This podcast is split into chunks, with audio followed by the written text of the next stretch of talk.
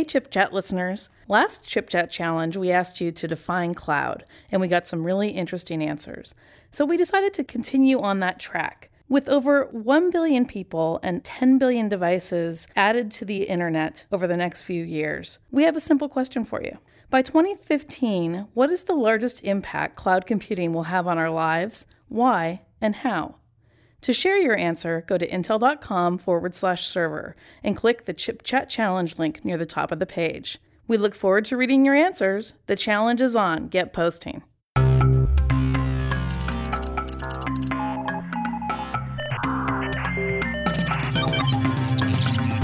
You're listening to Conversations in the Cloud, a weekly podcast where IT leaders exchange insights about issues around cloud architectures for the data center.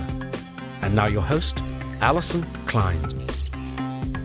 Welcome to Conversations in the Cloud. My name's Allyson Klein. Today we've got Mike McNamara from NetApp back in the studio. Welcome, Mike. Thanks. Glad to be here. So, Mike, you work on cloud computing for NetApp. You were in talking a few months ago about NetApp's focus on cloud. We brought you back because you've got a lot going on. I think we'll start with an announcement around your Ethernet Advantage program. Why don't you tell us about that and how that relates to NetApp's efforts in cloud computing? Sure. So, uh, a little while ago, NetApp made an announcement in which we announced a new program, which we call the NetApp Ethernet Advantage program. It's the program in which we get ecosystem partners all working together to bring together 10 gigabit based Ethernet solutions to the market that are applicable for cloud environments, for virtualized environments.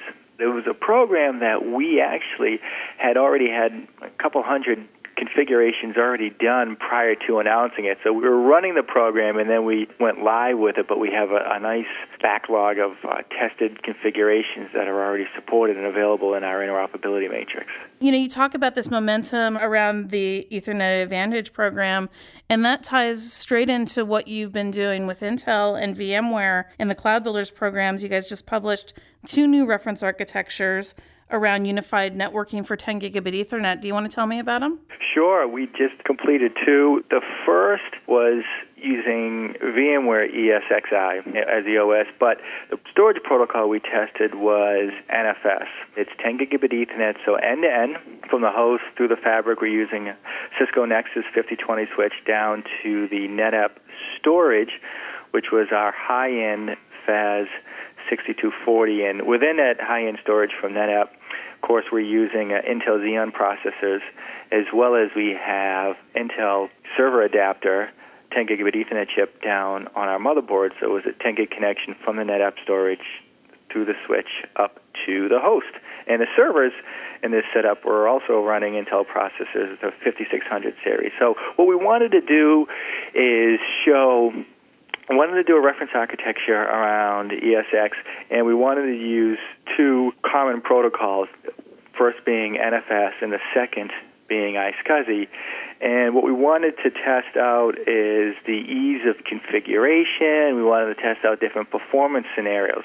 We found that you know, we were able to really uh, exercise that 10 gigabit pipe and really exercise the bandwidth and to keep up with multiple VMs, multiple data stores, etc. Really, the nice thing with NFS and with iSCSI is these are both protocols that run over Ethernet, and Ethernet and Ethernet-based storage and Ethernet networking is something that's very pervasive, very easy to set up, easy to configure with the NetApp storage. Uh, one of our key strengths is the ease of provisioning the storage, and what it shows is that setting up an Ethernet-based storage solution. It's easy to set up, easy to configure, and, and using 10 gigabit Ethernet uh, is also very cost effective. Moving towards 10 gigabit Ethernet, regardless of whether you're running NFS or iSCSI or different protocols, why is that the focus in the industry and what efficiencies are gained in driving this vision of a unified network? So, really, what's driving it is the fact that customers are now able to create what's commonly referred to as a converged network.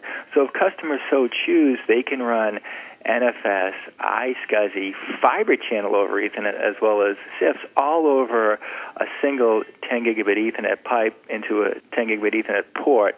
So you can have these multiple protocols all running on one wire, and there are standards that have been developed to ensure that you're giving the correct priority and you're able to allocate bandwidth correctly. But what's great is you're able to take these multiple ports and cabling. That cabling is a, nightmare in a lot of data centers, and just being able to consolidate everything down onto Ethernet. And then the other advantage is the fact that you know Ethernet is so ubiquitous, so pervasive, and there's a strong, strong understanding and skill base out there on Ethernet, and the interoperability that's involved in setting up an Ethernet network is a lot easier than a traditional fiber channel fabric. What is it that's at play in the data center today that is driving folks to get over their sociological dogmas around a particular networking fabric and head towards a unified network? What is the increased challenge that data center managers are facing that is driving the need for this change? Sure. Well, you know, one is the fact that the amount of data that's being generated is just growing and growing and growing and files are getting bigger. There's more streaming. Email is going crazy. So what's happening is one, you get an explosion in data growth, but you're not getting an increase in budget or people resources to help manage that. So the customers are, are looking for a way in which to keep up with this crazy data growth, but also do it in a cost-effective manner. And that's really where Ethernet comes into play. A, you've got a strong bandwidth play with 10 gig, and Ethernet is just going to that roadmap is going to 40, and then it's going to 100. So you've got a huge roadmap behind you. And then, as I say, the advent of some of the data center bridging standards allows multiple traffic types now to run over Ethernet, so you can consolidate your LAN and your SAN over 10 gigabit Ethernet and then handle your growth in virtualization, your cloud computing applications very effectively and cost effectively. Mike, if folks want to find out more information about your new Ethernet Advantage program, where would they go? Sure, they would go to NetApp com and just search on Ethernet Advantage. Mike, congratulations on the reference architectures. These have been wonderful deliverables in terms of charting the way to deploy unified networking, regardless of protocol that you're working on. These reference architectures and other videos and webcasts are available at the Intel Cloud Builders site at intelcloudbuilders.com forward slash NetApp. We'll look forward to hearing more from you in the future, Mike. Keep up the good work. All right. Thank you.